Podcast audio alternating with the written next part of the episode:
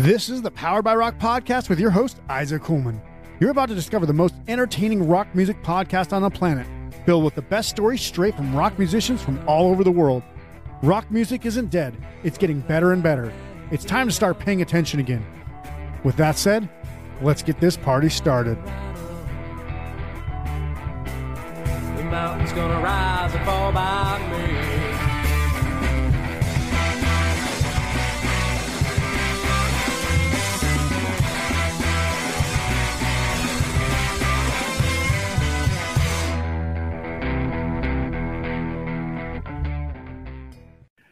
Hey, everybody, welcome to the Power by Rock podcast. We're only speaking with Canadian born Las Vegas legendary host, announcer, actor, and philanthropist Mark Shunock. Is that how you pronounce it, Mark? That's it. Mark Shunock works for me. Perfect. As I've heard other people absolutely obliterate that name, so I wanted to make sure it's at least somewhere in the ballpark. But Yeah, uh, yeah, for for those of you don't know, Mark's obviously been an actor. He's done Timon on in The Lion King on Broadway.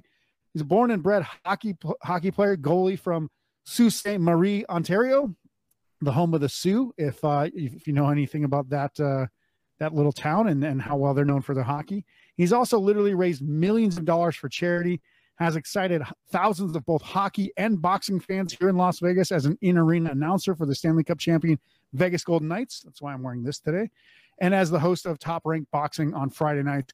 And he's helped cultivate the music and performing arts in Las Vegas through his venue called The Space, where musicians, both national and local, have performed in the state of the art, multi purpose event space. If you live in Las Vegas, you have almost certainly seen his face. And I'm glad I finally have the opportunity to have a conversation with him, talk about all of his contributions to the city and help in supporting Las Vegas DL. Hey, Mark, welcome to the show. Thanks for having me on, man. Honored to be with you. Thanks for uh, for considering uh, me as a guest. It's cool to always come on shows and talk about what we got going on. But uh, you know, when you lead out with the community, that gets me excited because that's pretty much everything we're about over here at the space. Yeah, and that's you know one of the things that uh, I think reason why we even connected in the first place is because we were talking about the um the Vegas born artist of the game that, that's shown at the Vegas Golden Knights uh games and stuff like that. But you know whether it's you know through music or through your charitable contributions, you know you've been in this community for a while now, and so I think kind of what I want to talk about first is you know this is a music a rock music show first of all but we'll and we'll talk about rock music your ties to it here in, in vegas and beyond. But i think the first thing i want to speak to you about is the passion that you have for everything you do because you're not a behind the scenes kind of guy in any sort of the way at least from what i see. I mean you're the guy that's out there. You're you have the ability to energize an entire crowd go out there with you know monday's dark which is what's going you see that in the background. We'll talk about that a little bit later but you harness your energy and put that out every single time that you're you know in front of people right so i just want to know like first of all how do you keep that energy going and and what keeps that sustained energy for las vegas community Yeah, it, first of all, it's a job, but it's uh, it's a job that I love. So anytime you love something that you do, you don't really consider it work. Yeah. Uh, like like you mentioned, I, I started out as an actor. You know, that's what I wanted to do. Actually, prior to that, I wanted to be a hockey player, and then you, you figure out, hey, I'm going to do something else. And I was fortunate enough to uh, to call myself an actor and live in some great cities. I was in New York City for uh, almost a decade, Los Angeles for about the same amount of time, and you know, I just had a love for the stage. Uh, I was fortunate to to perform in some great Broadway shows, and Rock of Ages is what brought me to Las Vegas. You know, I, I thought, Yeah. hey, this is going to be such a cool thing. I'll go out there, I'll do six months, I'll do a year, and then we'll move on to the next gig.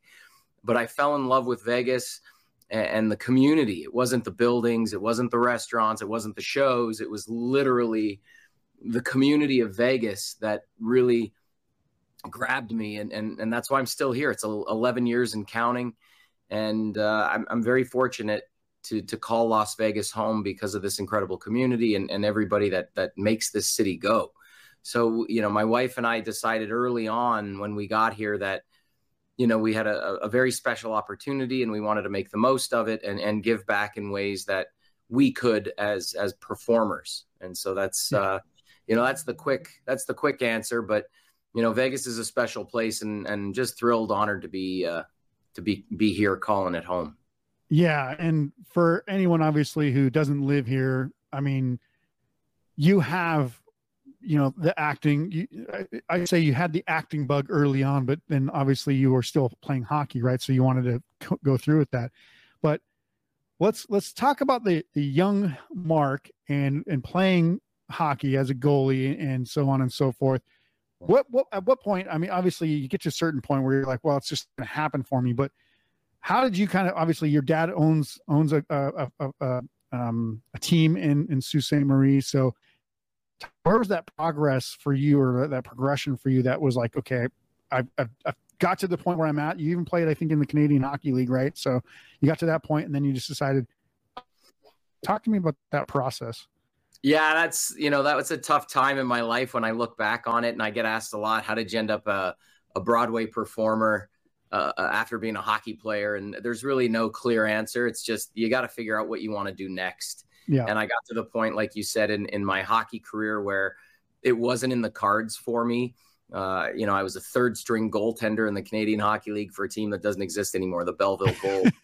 I was jumping around from the minor leagues into the Canadian Hockey all over the place. And, um, you know, I think when I look back on it, if I was a little bit more mature as a young man back then, I, I may have stuck it out and I would have found a way to continue playing hockey because I thought I was good enough to keep playing. Yeah. Uh, but you know, sometimes the cards just don't fall the way you want them to.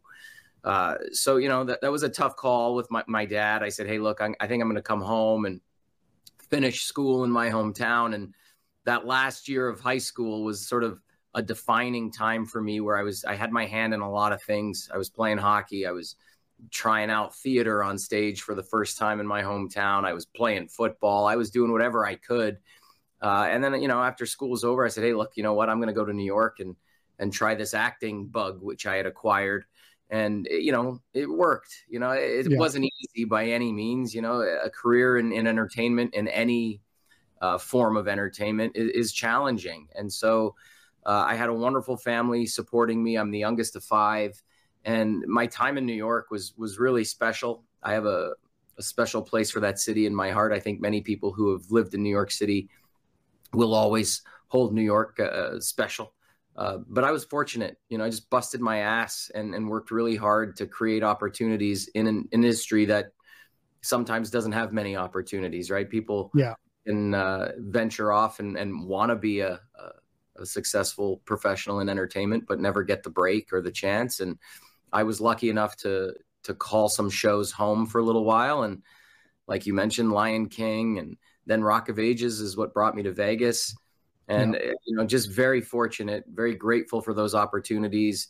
And much like sports, uh, those people become your lifelong friends. You know, you share a locker room in sports, you share a dressing room in theater, and it's very similar. There are some synergies there and similarities that are what you wouldn't expect, but you develop amazing relationships with your your teammates and your cast members and uh, they become lifelong lifelong friends. But there was no real moment that I can think of that said, oh, "I'm going to go to New York." All of a sudden, it was just it just sort of you know came about, and I, I got that acting bug, you know, in in late in high school, and I just went after it. And again, it was uh, a time in my life that I, I look back on, and uh, it was it was pretty special, you know, to call New York City home and and yeah. that community of, of entertainers and professionals the theater scene in new york is, is something special and it's something that uh, i hold near and dear and you know yeah. having that opportunity to bring that to las vegas is is also something really cool yeah and so obviously we talked rock of ages brought you here obviously you were in la at the time from memory and um, you know rock of ages is for anybody who doesn't know i mean it's obviously a a, rock musical, rock opera, whatever you want to call it, uh, however you want to say it. But I mean, it's got those, you know, you know, Journey and Def Leppard and all those kinds of songs in it, right? So like, it's a very, uh, you know, big opus type to it's a it's a big honor, uh, homage to rock music. But this being a rock music show, obviously we got to talk about that. So bring me back. So what I always tell people is when you're growing up, at some point you kind of stop listening to music at least for a while and you kind of just stick with what you know. Like most people I know don't listen to anything except for what they listened to in high school. So let's go back to Sault Ste. Marie. What jams were you blasting as a youngster, and how has your music changed over time?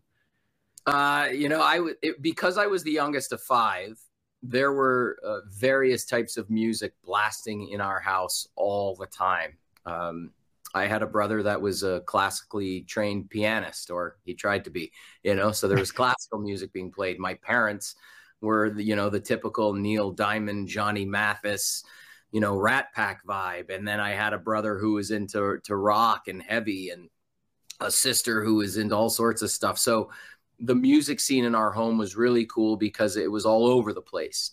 Yeah. Uh, personally, for me, when if I think back and have specific memories, uh, high school, obviously, everybody has their high school memories. I was into the Counting Crows. Can't lie. Okay. Uh, the Counting Crows were my boys, and you know I had the privilege to see them recently at the uh, Pearl Theater at the Palms. So it was kind of nice. cool to reminisce and literally sing out loud every song that they they started rocking out.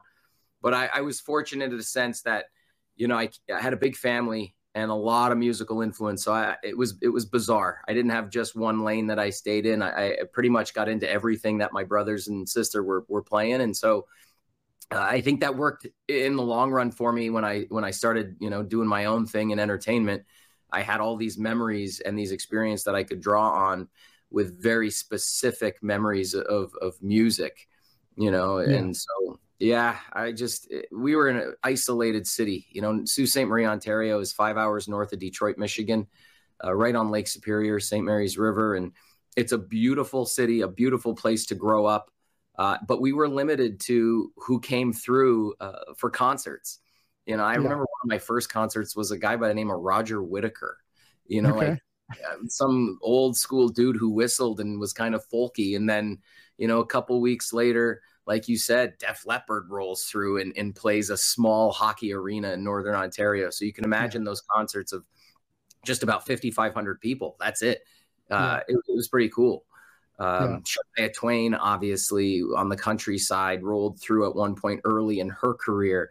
And it's just, it was, it was remarkable to see the city embrace uh, artists come through because they, they knew how special it was for them to make the effort to come to Sault Ste. Marie to perform.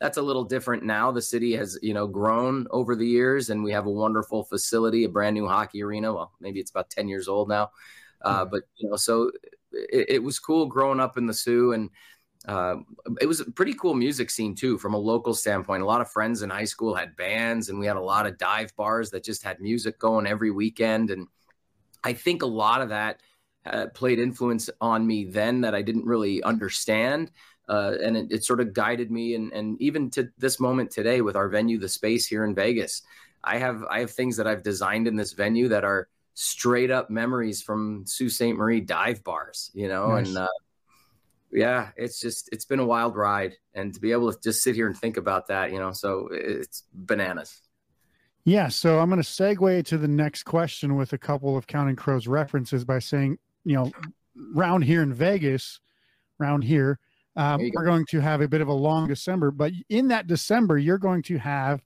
uh, Monday's Dark uh, 10th anniversary. So I actually, you know, I'm really interested in this because a lot of people, obviously, I haven't actually been to it, which is crazy because I've I've had a couple opportunities to go, but I have a two and a half year old son, so it's tough to like get out of the house on a yeah. day that, yeah, it's tough.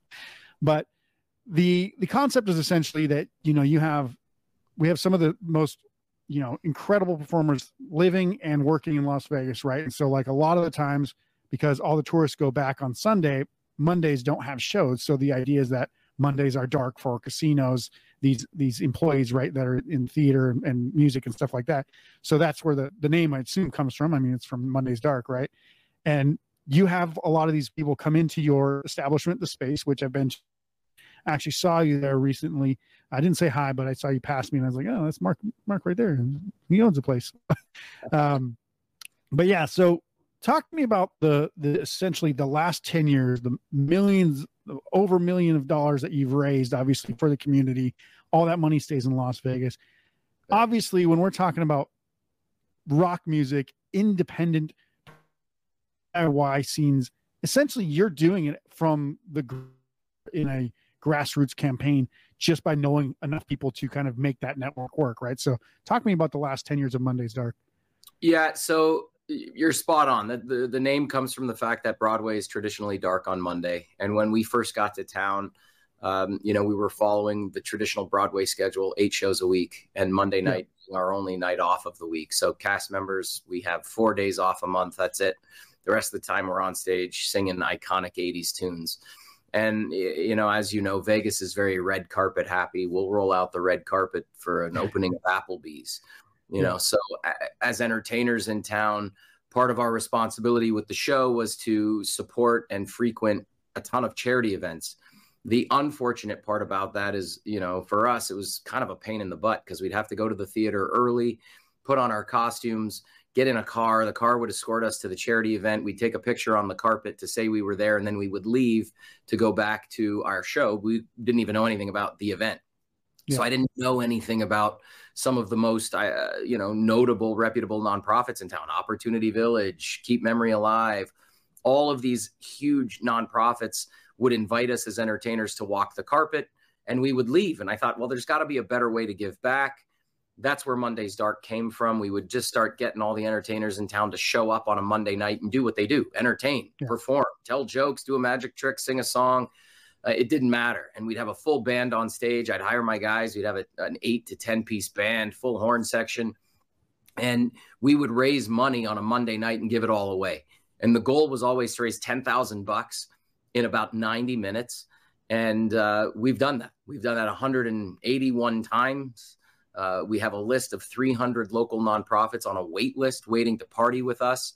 And Monday's Dark will celebrate its 10th anniversary this December 11th at the Pearl Theater, of all places, at the uh, Palms Resort Casino. They've been great to us. So we leave the space for the anniversary event just because we're going to have 2,000 people in a room, and clearly the space yeah. isn't big enough. Uh, but we're going to celebrate a, a, decade of giving back, and it's something that we're incredibly proud of uh, as a small organization. You know, we're not household by any means, but we're a bunch of entertainers in town who raise 10,000 bucks every other Monday. And it's a well-oiled yeah. machine. We never repeat a nonprofit. You never know who's going to show up. But what you do know is that your $20 ticket is going to go to a great cause and you feel good about it. And hopefully you get a few laughs and see some cool people uh, get up yeah. on stage and perform. So it's been 10 years, uh, a little overwhelming to think of. I, you know, I never anticipated celebrating one year of Monday's Dark, but here we are 10 years into the game. And uh, while it's not household in the public sense, uh, in the nonprofit side of things in our community, uh, we're well established and well known now in the nonprofit philanthropic world. And it shows we have 300 local charities waiting for us to call them and say, hey, we're going to throw you a Monday's Dark party. Uh, and it is a party. You know, we drink, we get stupid, and give all the money away. We try not to make it too serious there's enough serious uh, charity events in Las Vegas. We don't need another one. So we're just a, a way for the entertainment community to give back. And uh, the entertainment community has embraced the program. Monday's Dark, when we first started, I needed to call performers and say, hey, come and do something. And they're like, what's this for? And now it's the other way around. You know, entertainers hit us up, hit us up and say, hey, we want to come and perform at Monday's Dark. Would love to donate a song or donate yeah. a five minute comedian set or a magic trick. So it's it's been good. It's been really good, and it, you know, it always it, that cheesy line. It feels better to give than to receive. I think everybody who works for Monday's Dark or volunteers their time for Monday's Dark has bought in, and we've got a very special team here at the space and Monday's Dark continuing to to give back to this great city. Yeah, and that's one of the things that I like I said when we first when we actually first connected is is because of your kind of I guess continuous support and help in developing a local community, right?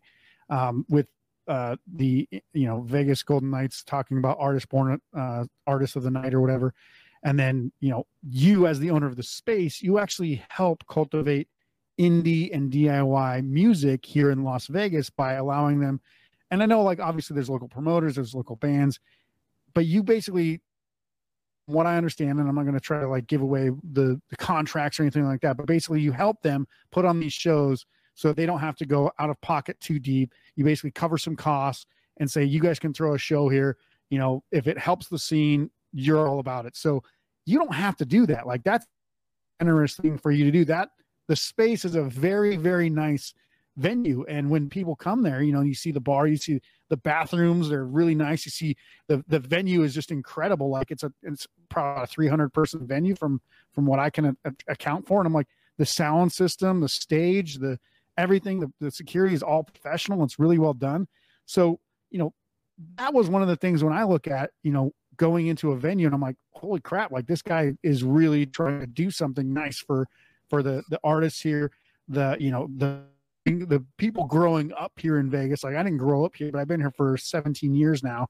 My wife is born and raised here, but I see like these guys that are, you know, 22, the kids that are 22, 21 that have lived here their whole life now playing in a venue like that. And I'm like, that's really cool. Like there's there's very few venues in town where kids can go, right? Like it's an all ages venue even though you do, do have a bar, it's kind of off to the side. It's not in the venue. So, what is your kind of, you know, I, from your perspective, I guess, what do you feel is like? How are you supporting and, and contributing in this way, and why do you do it? Because it's not something you have to do by any means, right? You should be my agent.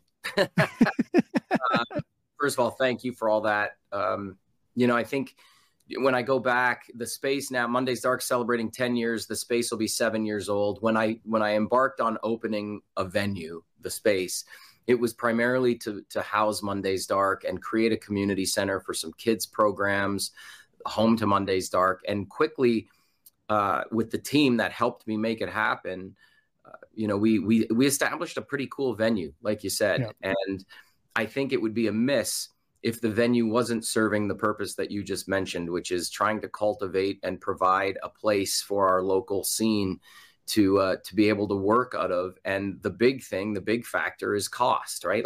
I remember when I was in New York City and you wanted to produce a play or produce a show, ninety percent of your budget went to a venue. You know, to to just call that place your home for a little while. So, you know, we're, we're still just scratching the surface, but I want it to be very clear. And, and thank you for having me on because your platform is allowing me to, you know, speak about this and, and people hear it from the horse's mouth, right? Because there is a lot of chatter out there about what does it cost to play the space or, or not.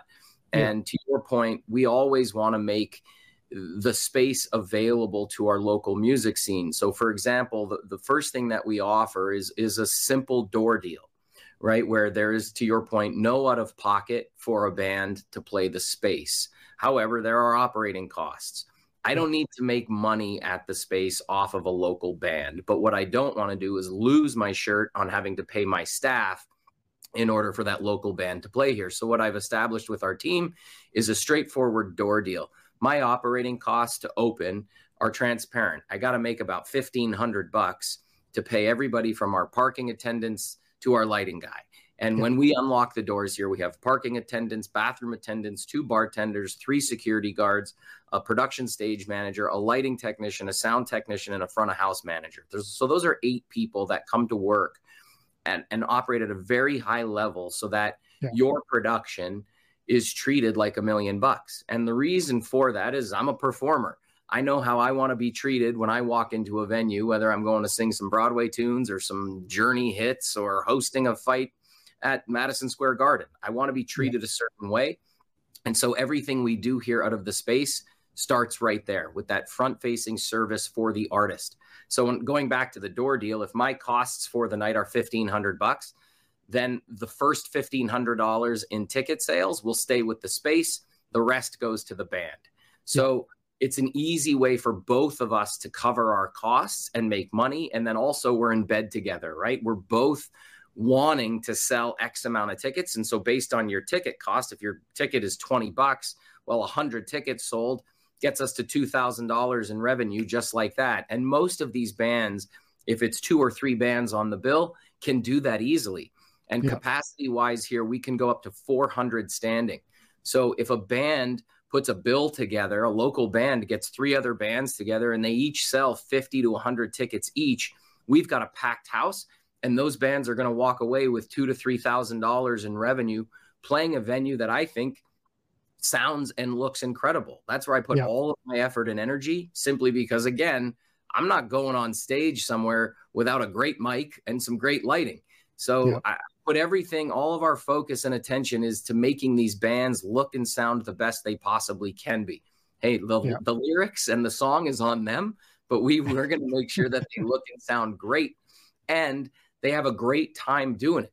Another thing for us at the space that uh, you know, I got to give a big shout out to my parents on, you know, when we were doing these Mondays dark shows early on in year two, three, four, five, they like proud parents, they were always like, Hey, send me videos, send me pictures. I want to see the show. So what I did well before the pandemic was go out and figure out how to live stream content to my parents privately so they could watch the show. Yeah.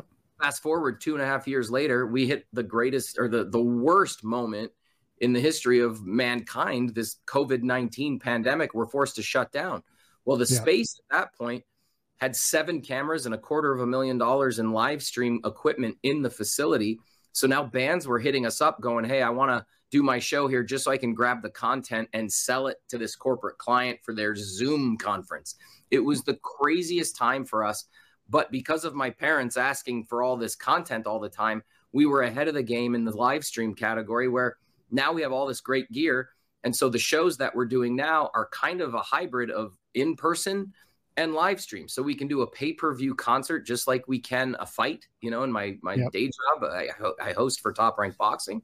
So we can now live stream concerts anywhere on the globe. And Monday's Dark, for example, is live streamed for free on all of our social channels because we want people to tune in and donate to the nonprofit. Sure. But for bands, if you have a, a, a national audience, we're going to live stream pay per view your show out of the space. And people love that because it's live from Las Vegas and we tune in. We get some Broadway headliners. I, John Lloyd Young comes here twice a year. John is not household by any means to, to the rock crowd, but he played Frankie Valli in Jersey Boys yeah. on Broadway and in the film. He was in the Clint Eastwood movie Jersey Boys. He played Frankie Valli. He's got a great voice. When he comes to the space twice a year, he live streams as well. And he actually sells more tickets online than he does in person because the way we set up the room for him is about 200 with cabaret tables and it's this intimate setting with tables and candles and it's it's awesome but he's doing 400 live streams any given night and that revenue for him is remarkable and he's so yeah. He's so proud of the space he calls it his home it's his Vegas place to play and so going back to how we started this question it is kind of my responsibility as a venue owner to make sure that our local scene has a place where they feel supported and it's working. Yeah. I get I get messages from local bands saying, "Hey man, thank you so much. I never thought in a million years that I'd be able to play the space." And and they walk away now with the content as well. We'll turn the cameras on and, and record those shows for them and they get that content to now market on all their social channels and use that that video content for other gigs yeah. selling it to agents, managers. I'm a big fan of uh, community, obviously, with our Mondays Dark brand, and it just carries over into the space and to the music scene. And next year, man, I'm, you're gonna have me back on because I got more things to talk about with with how we're gonna we're gonna help grow the music scene here and cultivate uh, an even bigger community. Uh, we've got some major projects announcing with with some strip properties and nice. making sure that our local artists, our local musicians have places to play that are uh, high level, high production value, and again serve a purpose for them. It's not playing in somebody's backyard or some shithole. It's it's yeah. really getting on a stage that looks and sounds great, and uh, we make it super affordable, like you said, with no out of pocket. So yeah. hopefully, people who hear this who are in the biz, hit us up. It's info at the Space LV we're always booking four or five months in advance. We want to make sure that we together as as a venue and artist, we come together and we're both got skin in the game, right? We market for you. You're on our social. You get your email blast on. We have a 22,000 email database now at the space over the last five six years that we've amassed, and so we want to brag about who's coming here. And yeah. if we're not doing that, we're not doing it right. So yeah, a local band, we want you at the space. It's as simple as that. Awesome. And I mentioned that I did see you recently, and that was actually the last time I saw you was when you did the Life is Beautiful festival competition finals. Now, obviously, you did the the I think there was like semifinals and finals, basically like five bands competed on a couple different nights, and then the finalists all competed together. Um, this year, Pure Sport, which is my favorite Las Vegas band, won the event, uh, won and went on to play Life is Beautiful. But how did you partner with Life is Beautiful? Because this is obviously like a pretty mega festival for nationally and internationally known artists that just happens to be hosted in downtown Las Vegas. but now you're obviously supporting again the Las Vegas community and getting a spot into Life is Beautiful. So how did you get involved with that? I called them.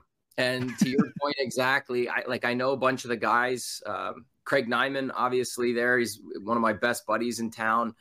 And uh, the way it originally started was a couple years ago. There was a streaming company, which is no longer in existence, called Sessions Live.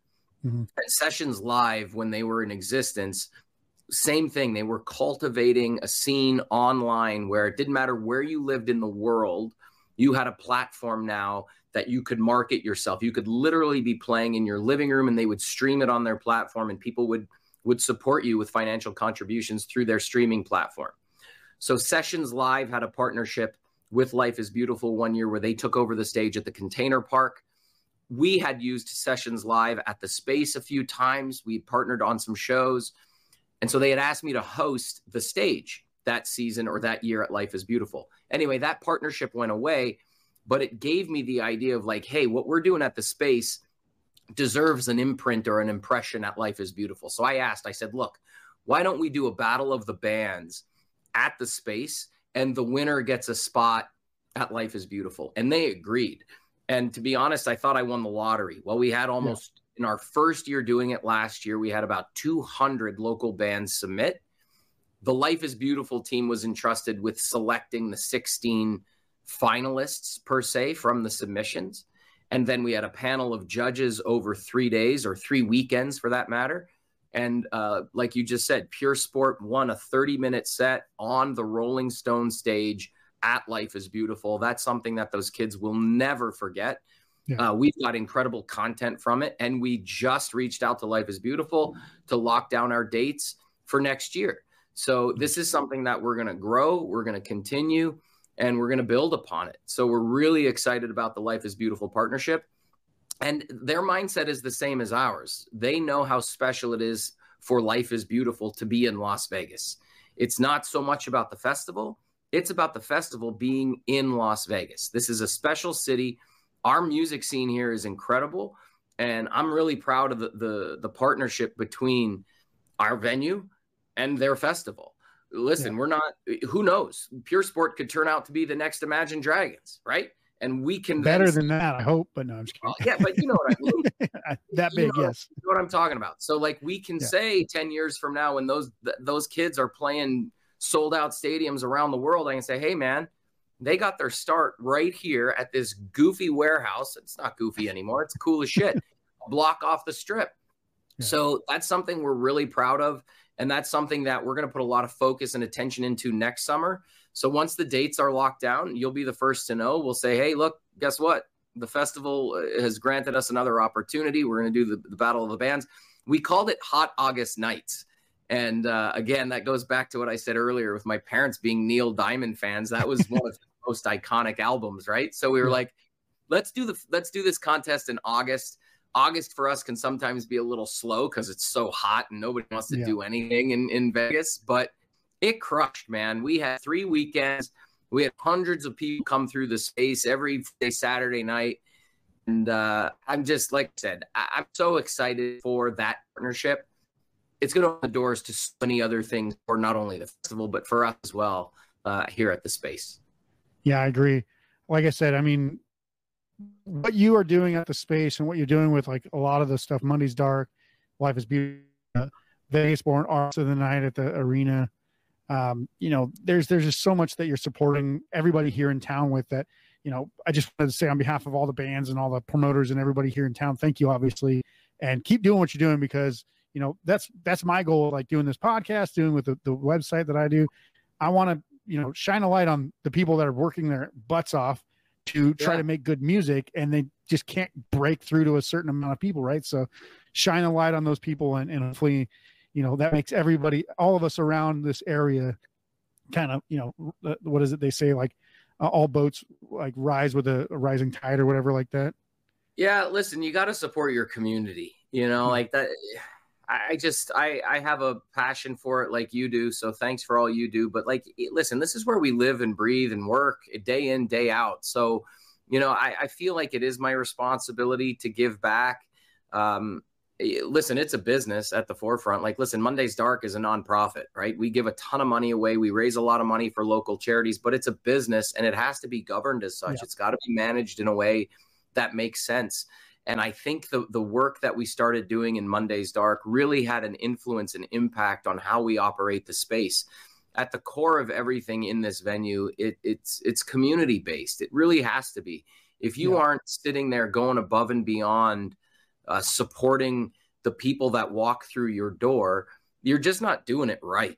And so, from an entertainment standpoint, our whole staff here is bought into this mission of cultivating a scene and supporting our, our local musicians in a way that allows them opportunities that they maybe wouldn't have had before. And I can speak on personal matters. Like I, am from Sault Ste. Marie, Ontario. I didn't know what Juilliard was or NYU or Carnegie Mellon or Yale. I had no idea of those colleges or what they meant to the entertainment world. I just yeah. got on a plane one day and flew to New York and figured it out. So here's my resume. It's a blank piece of paper. yeah, you know, and I sounded Canadian. I had a big, thick, cocky accent, and oh, hey, hoser, I'm here to try to be an actor, eh? And and people, are, who are you? Um, so, you know, listen, if I'm able to provide something, an outlet, a venue, a facility, which will, you know, help these bands get to the next level in their careers, I'm all about it.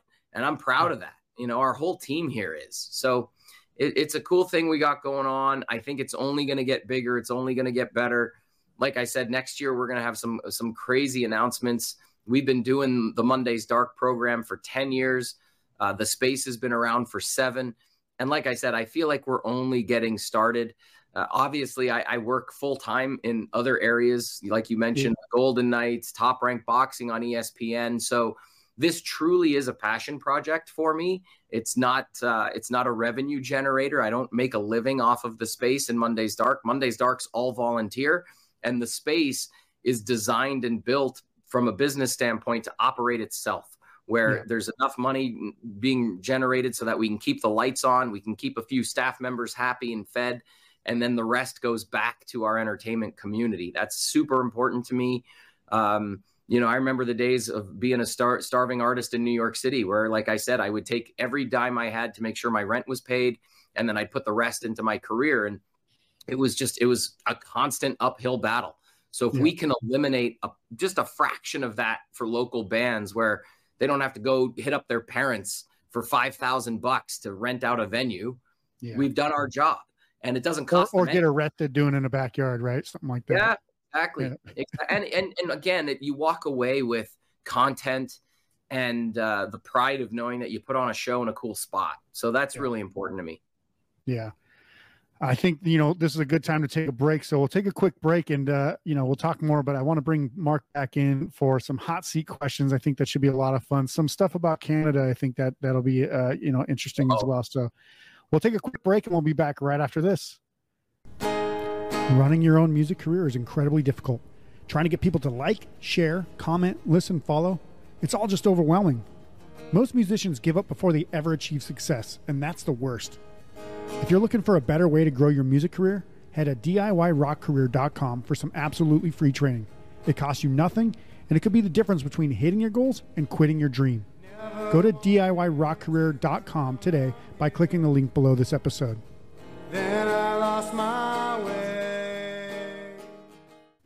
All right, welcome back to the Power by Rock podcast. I'm here with Las Vegas legend Mark Shunock. Hey, Mark, are you ready to be put in the spotlight? Uh, I just don't like the word legend there. It throws ah. me off. You're, you're now a legend. you're part of the Stanley Cup champions. I mean, you're a legend. Love it. All right. The first question I have to ask you is a guy who's born from born in Canada, Canadian born. How much do you love the shows Letterkenny and Shoresy?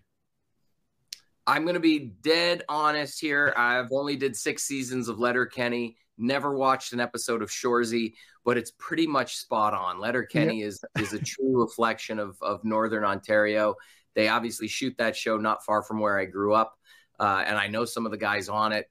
It's it's just badass, and it is a 100% authentic interpretation of what it's like to grow up there.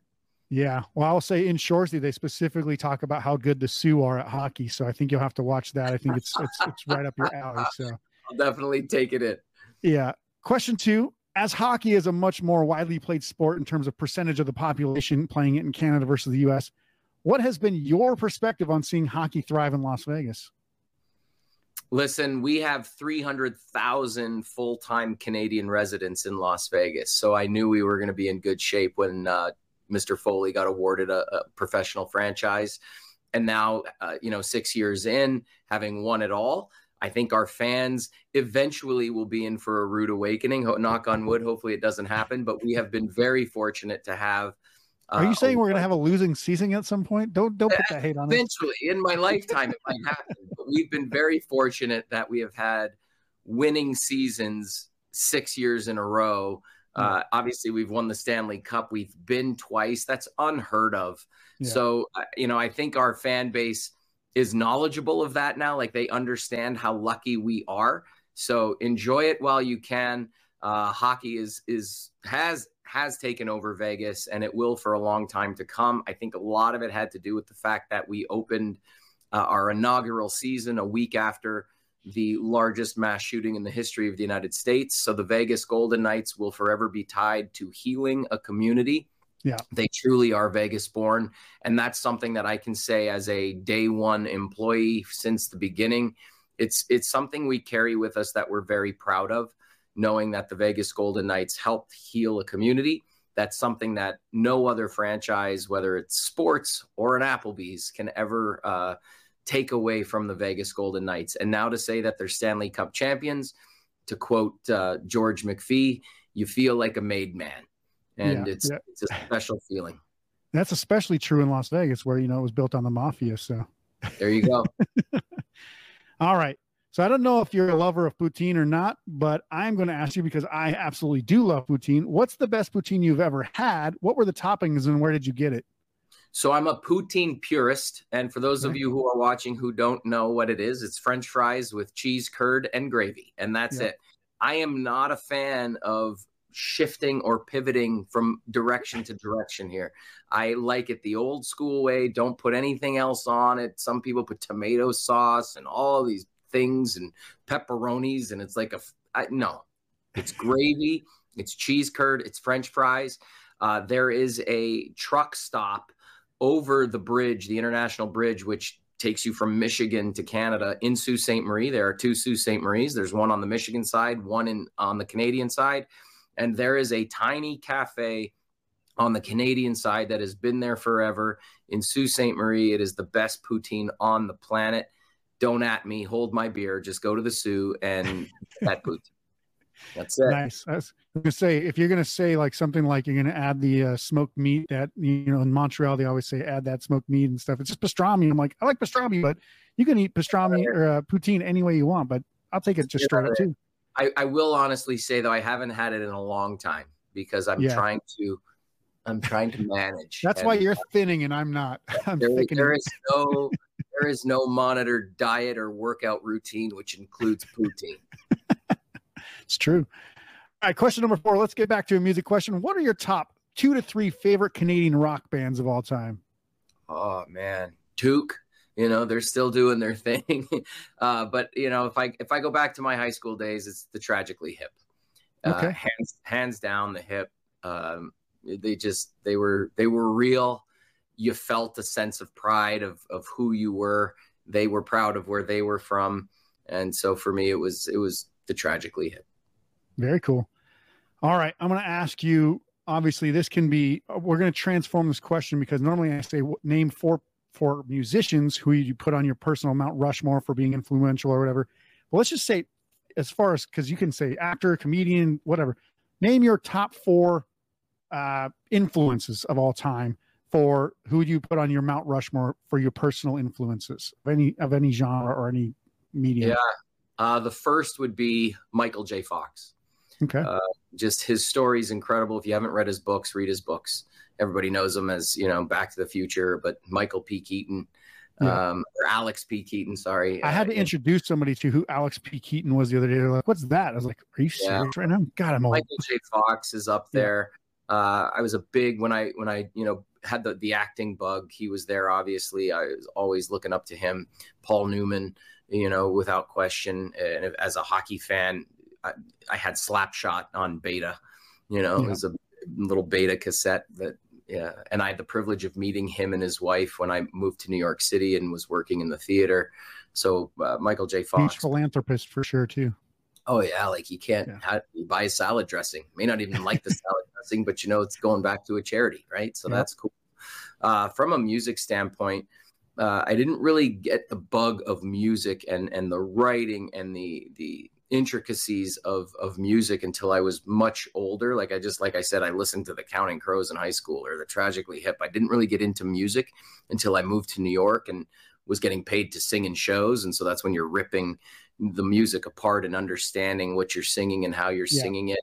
Um, so you know, I, when I look back on on those days of being a you know 19, 20, 21 year old in, in New York City the music scene for me really started with with Stephen Schwartz and Stephen Sondheim. You know, the two okay. Stephen were, were, really influential to me uh, on the Broadway side of things. They're just their their compositions, their shows were were incredible. So um, th- those are the four I think for me: uh, Newman, Michael J. Fox, Stephen Schwartz, Stephen Sondheim. That's awesome.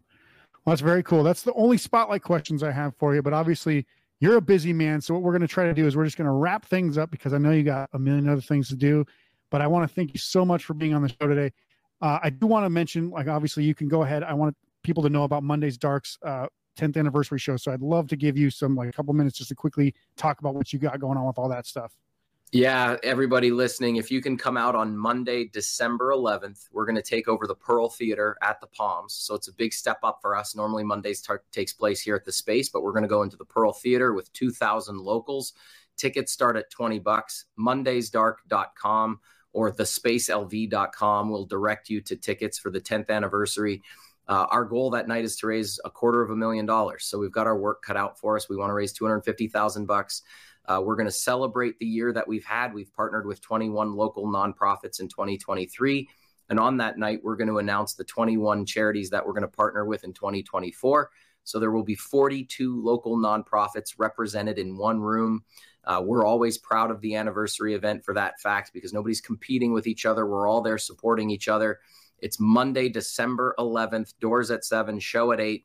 The lineup's going to be ridiculous. Uh, some of the top shows from the strip will be represented, and we're going to raise a ton of money, a ton of awareness. And I need everybody in the community to come out. It's 20 bucks. You can get a ticket. Come, come party with us at the Palms on a Monday night in December.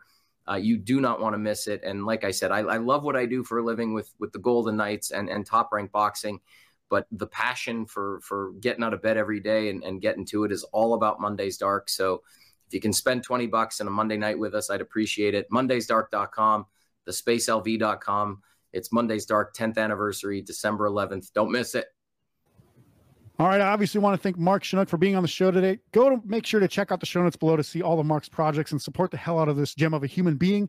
Make sure to go to Monday's Dark uh, 10th anniversary show if you do live here in Las Vegas. If you're making the trip out from somewhere else to Las Vegas during that time, December 11th, make sure to come support uh, Monday's Dark 10th anniversary. And remember, the Powered by Rock po- podcast is powered by our listeners. To show us some support, please be sure to subscribe and share the podcast on social media. You can also click below to make a donation to the podcast to help keep us making some awesome episodes with awesome guests like Mark. You can see the full video interview on our YouTube channel and Spotify now as well. If you want to check out some of our awesome content or our merch and gear, head to poweredbyrock.com to see what's good there. That's our show for today. I'll see you soon for the next episode. Until then, rock on.